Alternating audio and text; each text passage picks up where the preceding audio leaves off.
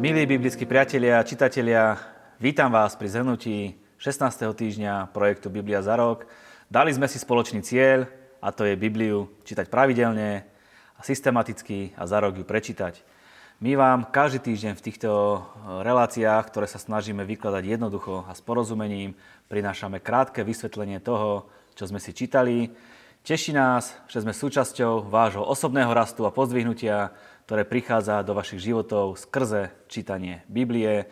Viac informácií o tomto projekte nájdete na stránke bibliazarok.sk, kde si okrem iného môžete Bibliu aj vypočuť popri vašich každodenných činnostiach. Mail info@bibliazarok.sk je k dispozícii pre vaše otázky.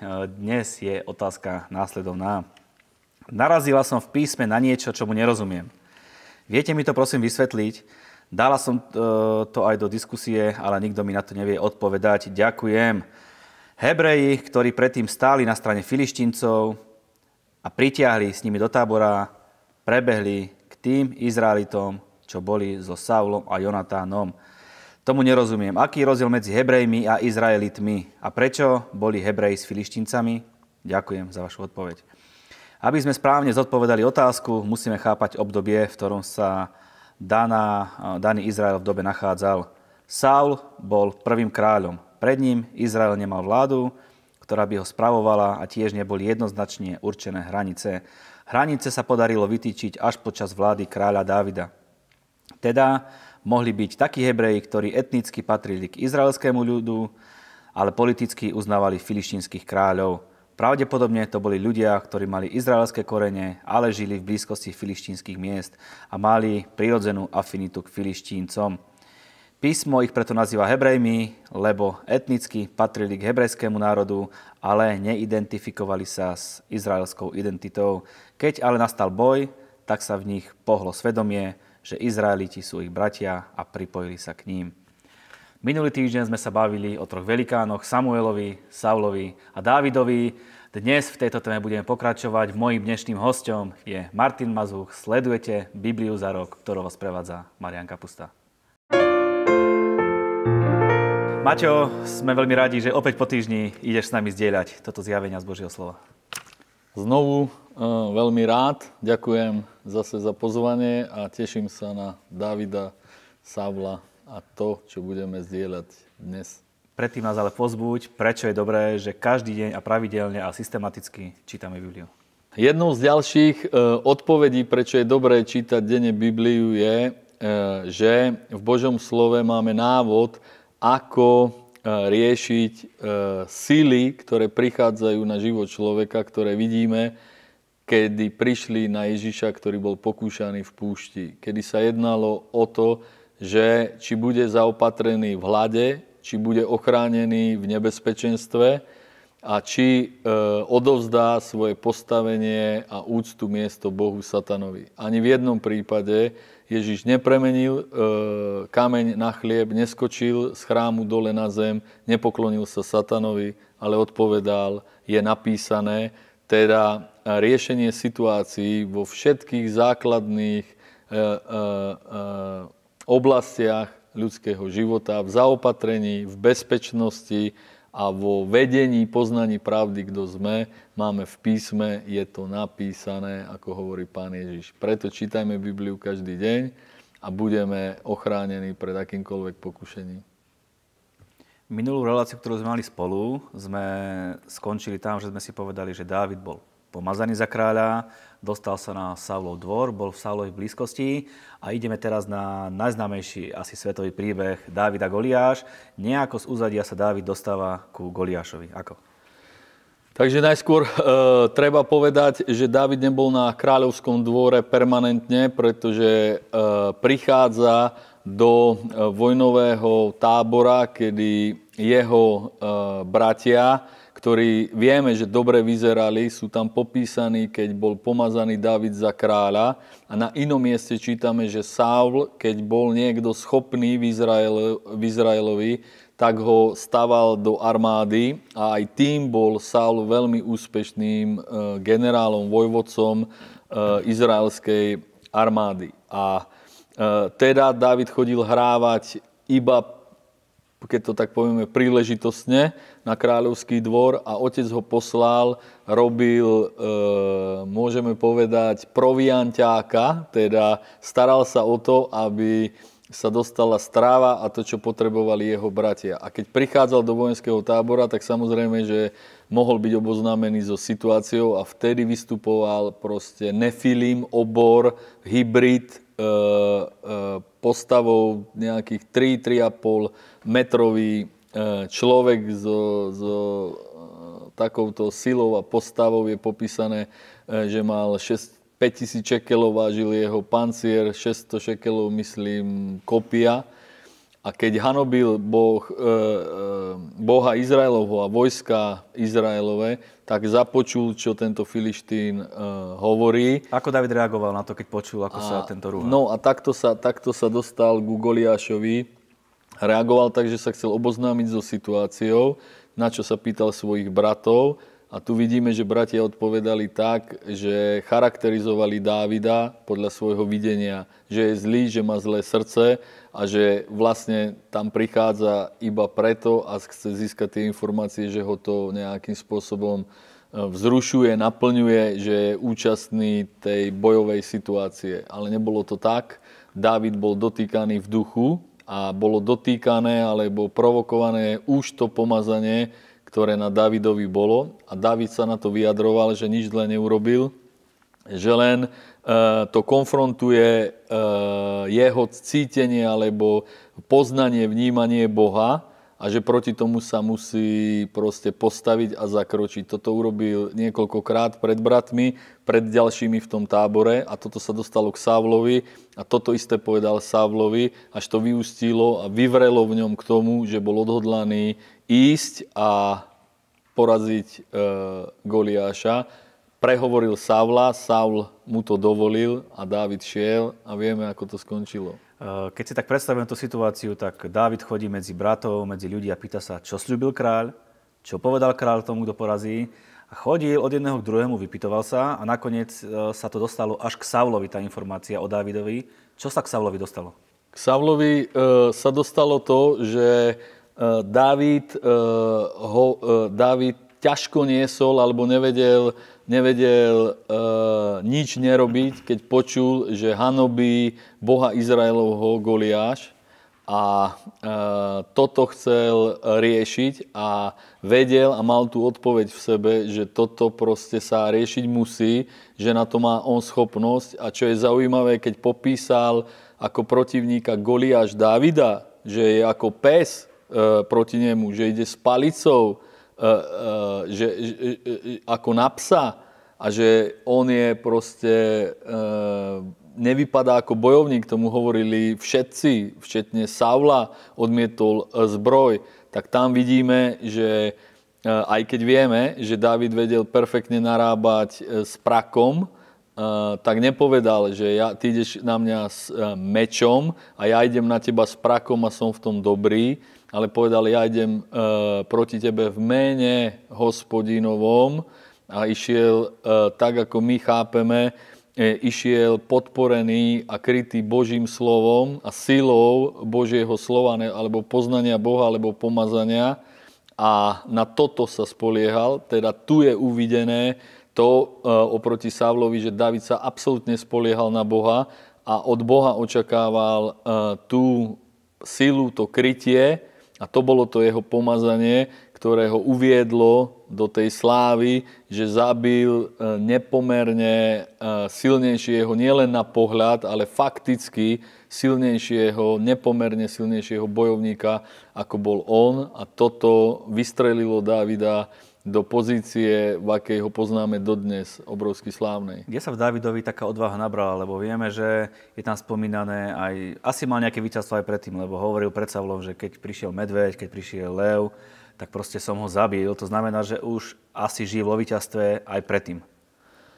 Áno, teda Dávid bol samozrejme veľmi schopný a to neznamená, že keď viete, to sa tak na Slovensku hovorí, on nehodil tým prakom na verím v Boha, hej, že je to jedno, kde to hodí. On samozrejme spoliehal na svoje schopnosti, ale vedel, že za tým je viac, tam sa spojili jeho schopnosti, jeho šikovnosť, jeho charakter, to, z akého dreva bol vystrúhaný, práve s tým pomazaním, ktoré ho zadefinovalo, alebo ktoré ho proste v tej plnosti pomazania ukázalo, že on je ten vyvolený, ktorý potiahne dejiny spásy práve cez toto spoliehanie sa na Boha, alebo cez túto poslušnosť, alebo cez to, že Dávid vedel zaprieť seba a Božiu vôľu presadiť. A to je znovu mega predobrazom Božieho syna. Nie je moja vôľa, ale tvoja, nech sa deje. Teda všetky Dávidové žalmy sú o tom, že na teba, Bože, spolieham, v tvojej sile preskočím múr, v tvojej sile prebehnem táborom nepriateľov, v tvojej sile zabijem Goliáša, v tvojej sile zvládnem útoky tých, ktorí na mňa útočia.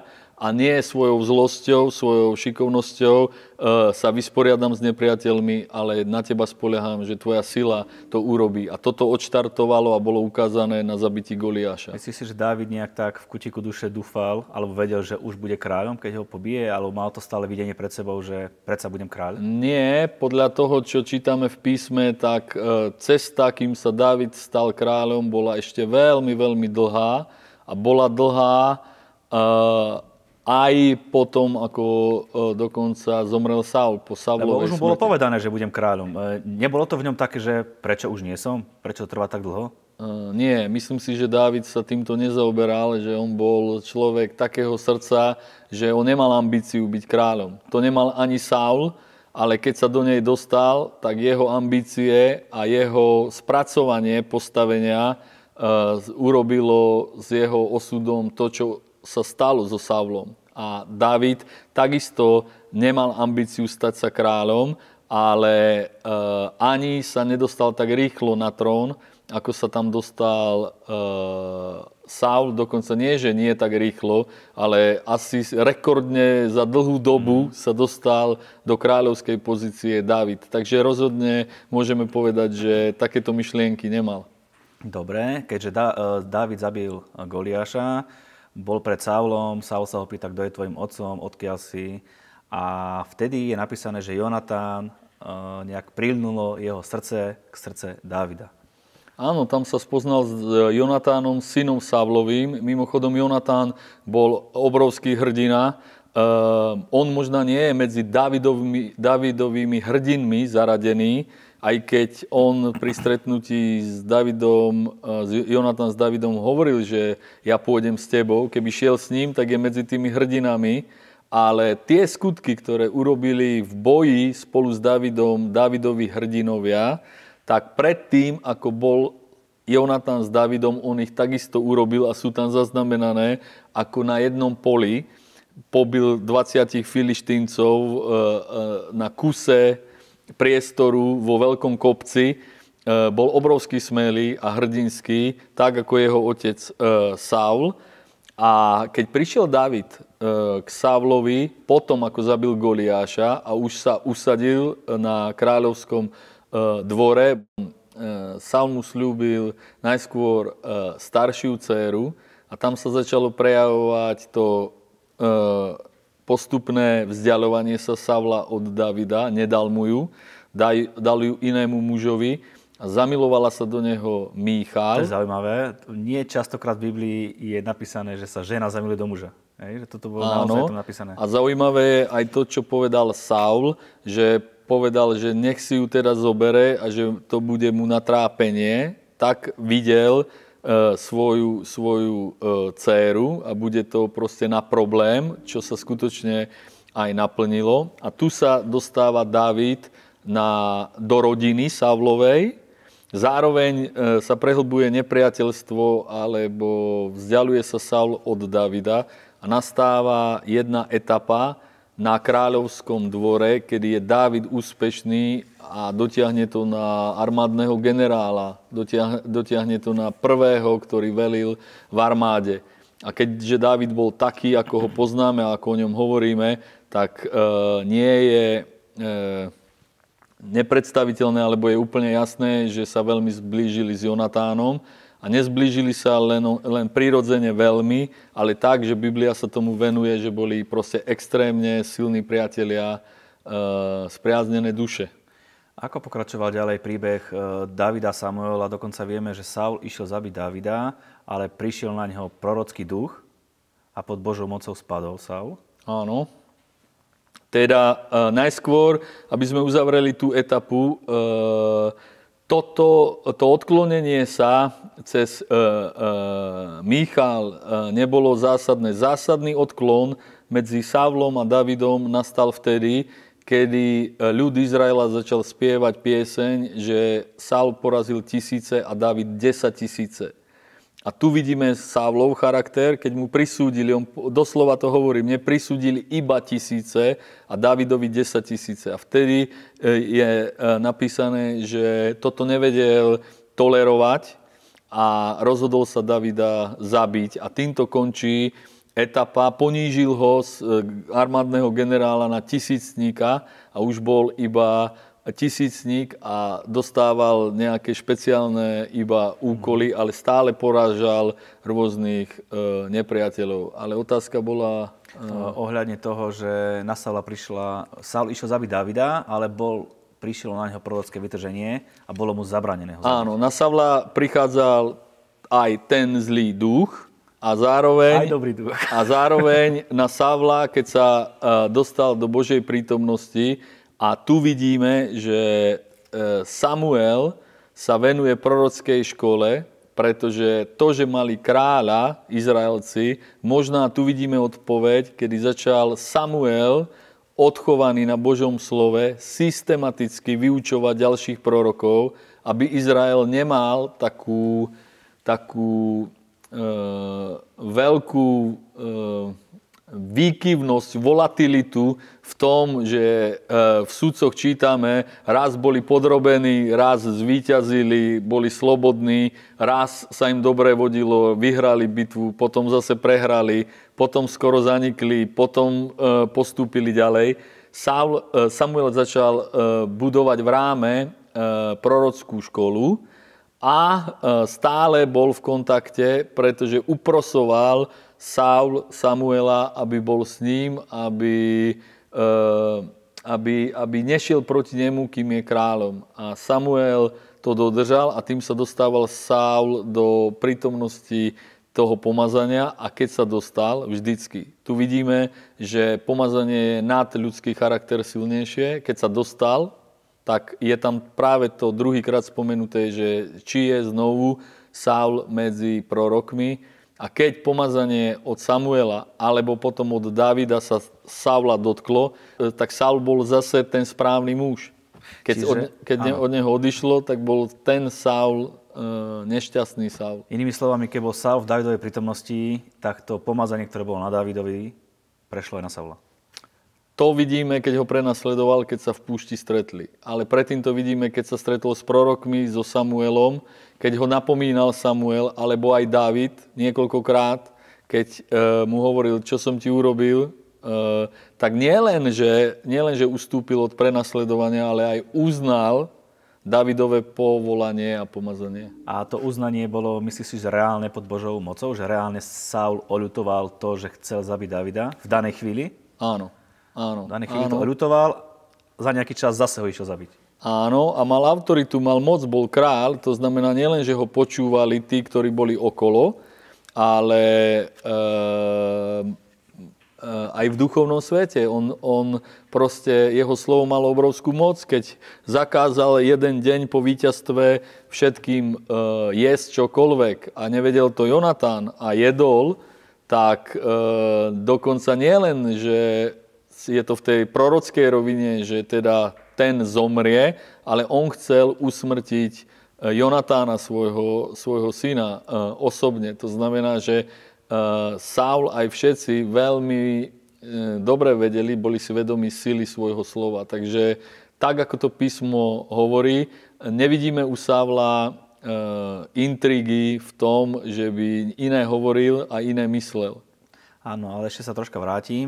Dávid uteká pred Saulom a príde ku kňazovi Achimelechovi. Áno. A prídu do chrámu a zjedia niečo, čo není v poriadku s izraelským zákonom. Prichádzajú do mesta Nód, ktoré bolo kňazské mesto, kde bývali kňazi, a Dávid je prenasledovaný Saulom a k Dávidovi sa pripája mnoho ľudí, ktorí boli núdzni, zadlžení, ktorí boli skrachovalci, ktorí boli proste jednoducho vyvrheli spoločnosti. A s týmito ľuďmi prichádza Dávid do Nódu, je ich už pomerne veľa. Potom vieme, že v púšti 400 člená skupina sa pohybuje s Dávidom a potrebujú proste jesť, potrebujú mať logistické zázemie k tomu, aby fungovali. Prichádzajú do Nódu, ale Saul je stále kráľom, to znamená, že používa postavenie, ktoré sa zbortilo, teda prichádza za Achimelechom, ktorý nevie, že Saul prenasleduje Davida a ktorý nevie, že je na úteku. A Dávid vystupuje ako zať, Dávid vystupuje ako vojnový generál, ako ten, ktorý je podriadený Saulovi, a Achimelech nemá problém, aby mu slúžil. Ale ty sa pýtaš na to, že povedal, že nemá pre nich proviant, iba chleby predloženia, a tu sa znovu prejavuje Dávidovo pomazanie a aj to, ako vplýval na Achimelecha. Proste Dávid znamená Boží miláčik. Teda ja som aj nedávno kázal, Boh Dávidovi nadržoval. Hej, je to nepopulárne, pretože ľudia pochádzajúci z komunizmu by chceli, aby boli všetci rovní, a povedať pred Bohom, že nie sú všetci rovní a že Boh má náklonnosť k niekomu väčšiu ako k niekomu inému, tak Dávidovi mal tak mimoriadnu náklonnosť, že povedal miláčik, je dída, Dávid je miláčik, to znamená, že ak by nemal Boh k nemu náklonnosť, tak by to strácalo zmysel, že ho volá, pomenúváva miláčik. A toto pomazanie, že Dávid bol obrovská charizmatická osobnosť, perfektný hudobník, charakterný človek veľkého srdca a pomazaný Bohom, pôsobilo to, že kde prišiel, tak tam, kde boli ľudia duchovne chápajúci, citlivý, tak si naklonil tých ľudí. A naklonil si aj Achimelecha spôsobom takým, že keď sa povedal, že toto sú chleby pre kňazov a iné nemám, tak Dávid povedal, že nech mu ich dá zjesť, a on mu ich dal.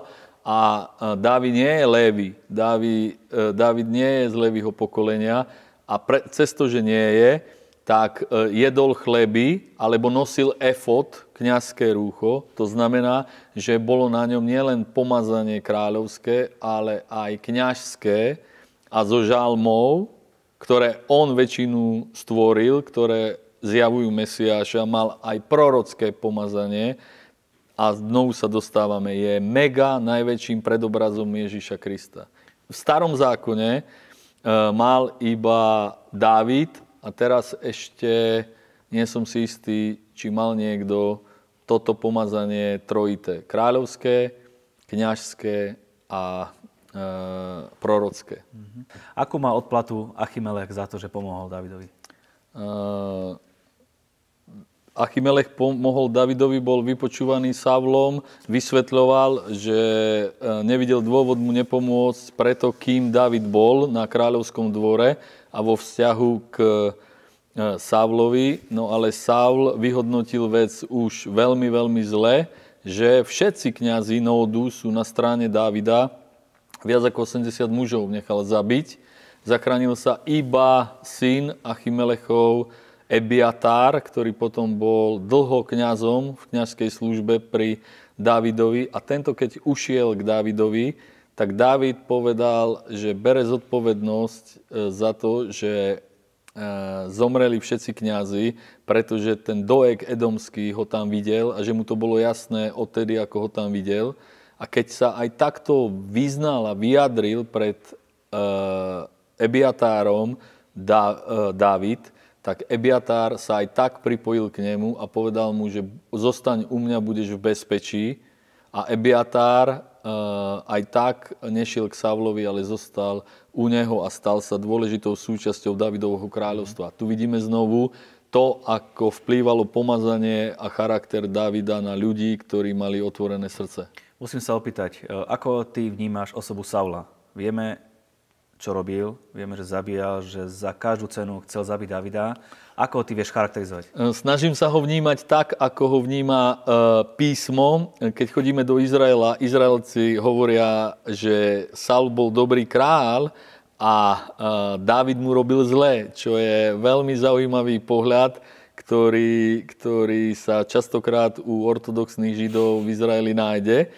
Ale ja ho chcem vnímať tak, ako ho vníma Biblia, Božie slovo, a to vidíme potom, ako zomrel, ako ho opísal v Duchu Svätom Dávid, kedy hovorí, že on aj Jonatán veľmi plakal za nimi a hovoril, že to boli obrovskí Boží hrdinovia, ktorí boli ako orly, boli udatní, statoční a tak ďalej. A toto všetko hovorí o tom pomazaní Saulovom, ktoré bolo na ňom, a nehovorí tam o svojom prenasledovaní, ani o chybách, ani o osude tragickom, ktorý Saul s Jonatánom má. Teda to znovu vypovedá o Dávidovom pohľade, charaktere, srdci, a zároveň to znovu ukazuje na Ježiša, kedy Dávid nikdy nesúdil a neodsúdil a nevykonal exekúciu, aj keď mohol, nad Saulom. A toto znovu ukazuje na Ježiša, ktorý vyriekol, Dávid je predobraz Ježiša, kedy Ježiš vyriekol, ja som neprišiel odsúdiť svet, ale zachrániť, spasiť. A takto sa choval aj Dávid k Saulovi vždy. Zaujímavé naozaj jeho srdce, vieme, čo mu Saul robil, ako ho stále prenasledoval, ako po ňom išiel.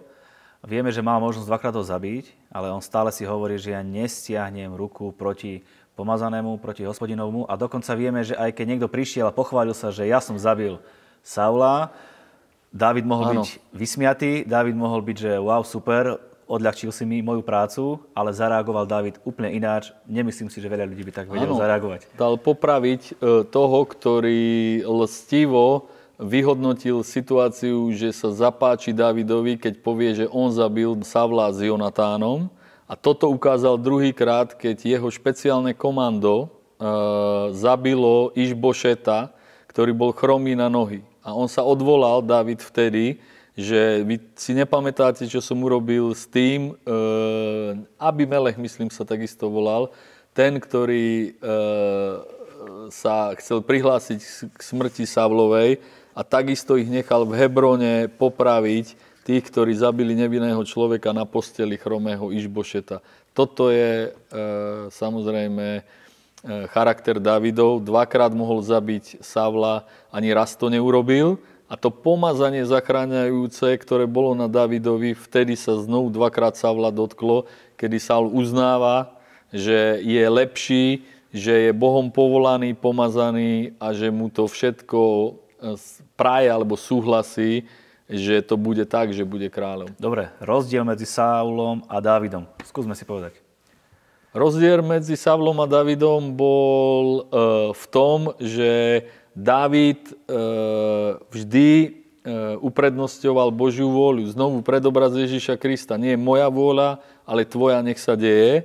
A snažil svoje schopnosti a možnosti uchopiť a použiť tak, aby bolo ustanovené Božie kráľovstvo, aby bola zjavená Božia sláva. Kdežto Saul to chcel v úvozovkách tiež, ale robil to vlastnou silou a robil to podľa vlastného uváženia, nehľadiac na Božiu vôľu a na zjavenie. Čiže robil to svojvoľne, a keď to robil svojvoľne, teda v podstate to nerobil, šiel proti tomu a tvrdohlavo si myslel, že to robí, A komplikuje to pomazanie a ten zmetok, že bol do toho povolaný. Je to veľmi ťažká časť Biblie na pochopenie pohnútok, skutkov, charakterov, ale Saul a Dávid sa veľmi líšili.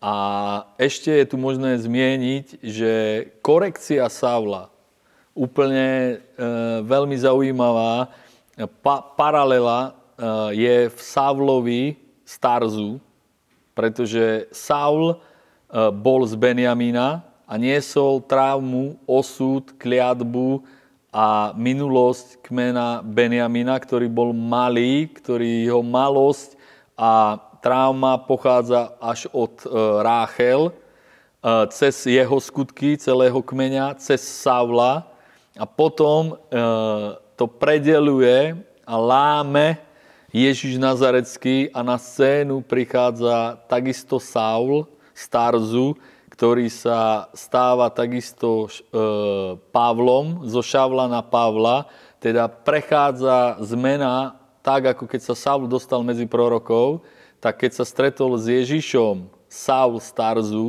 tak takýto podobný človek z kmeňa Benjamina sa premenil. Nazvaný bol Pavel Malý a on už bol navonok malý, ale vo vnútri veľký a bol premenený väčším pomazaním ako Samuelovým, bol premenený Ježišovým pomazaním a z neho máme Pavla, ktorý už nehovorí, že ja som chatrný malý zakomplexovanie z Benjamina, ale hovorí už hrdo, ja som z pokolenia Benjamin. Takže to je veľmi zaujímavé. Ešte musím jeden príbeh spomenúť. Zomiera Samuel, na scénu prichádza príbeh o Nadábovi a Abigail. Čo nám tento príbeh symbolizuje a aké pozadie? Znovu sa tu opakuje, stretáva sa Dávid s človekom nezmeniteľným aj cez pomazanie, ktoré má a cez skúsenosť Nábalovú, ktorú s Dávidom mal, ale ten má ženu, ktorá je úplne iného srdca, charakteru a táto znovu pre zjavenie, ktoré má a múdrosť, ktorú má, tak podobne ako Jonatán, podobne ako v určitých fázach Michal, ale iba v určitých fázach, podobne ako Ebiatár a podobne ako tých 400 ľudí, ktorí mali zlý osud a sa premenili, tak rozoznáva situáciu Abigail a znovu si nakláňa Dávid svojou osobnosťou, pomazaním, charizmou túto ženu, a táto sa vie postaviť proti vlastnému mužovi, ale tým spôsobom, že brzdí Dávida, aby ho nezabil, lebo vtedy by urobil veľmi veľkú, v mnoha ohľadoch nezvratnú chybu Dávid. A znovu tá priazeň a tá náklonnosť Abigail zachráni a posunie Dávida v dobrom osude. Dobre ideme, dobre sa to počúva, ale žiaľ, musíme to ukončiť kvôli času. Ukončíme to tým, že Saul zomiera. Áno, Saul tragicky zomiera v poslednej bitve s Filištincami na pohorí, na kopcoch pohoria Gilboa aj s Jonatánom. Filištinci zohavia tela Saula a Jonatána. A sú to muži Jabeš-Gileádu, ktorí patria k Izraelu na východnej strane Jordánu, ktorí berú z vrát, na ktoré pribili tela Jonatána a Saula a pochovávajú ich pod dubom v Jabeš-Gileáde. Dávid truchlí za Saulom a Jonatánom a spieva tú oslavnú pieseň, akí boli hrdinovia. Potom sa ukazuje jeho charakter na tom spomínanom človeku, ktorý chcel si zobrať zásluhu na zabití a takto sa vtrieť do priazne Dávidovej. No a aj keď Saul s Jonatánom zomierajú, tak Dávid sa nedostáva na trón veľmi ľahko, ale ešte prebieha 7 rokov, alebo možno až 10, kedy je kráľom v Hebrone a a kedy sa ešte vysporiadáva so všetkými tými, ktorí sú jeho nepriatelia a boli na strane Saulovej, a rieši tie veľmi komplikované vzťahy a situácie. A potom až nastáva éra kráľovania, kedy kráľuje nielen nad Júdom z Hebronu, ale nad celým Izraelom z Jeruzalema.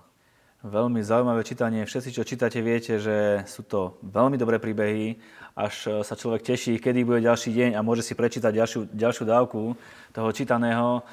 Mateo, prajem veľa požehnania do tvojho života, do tvojej rodiny a ďakujem ti ešte raz za tvoj čas. Ja ďakujem za pozvanie. Bolo mi cťou a teším sa niekedy zase na budúce.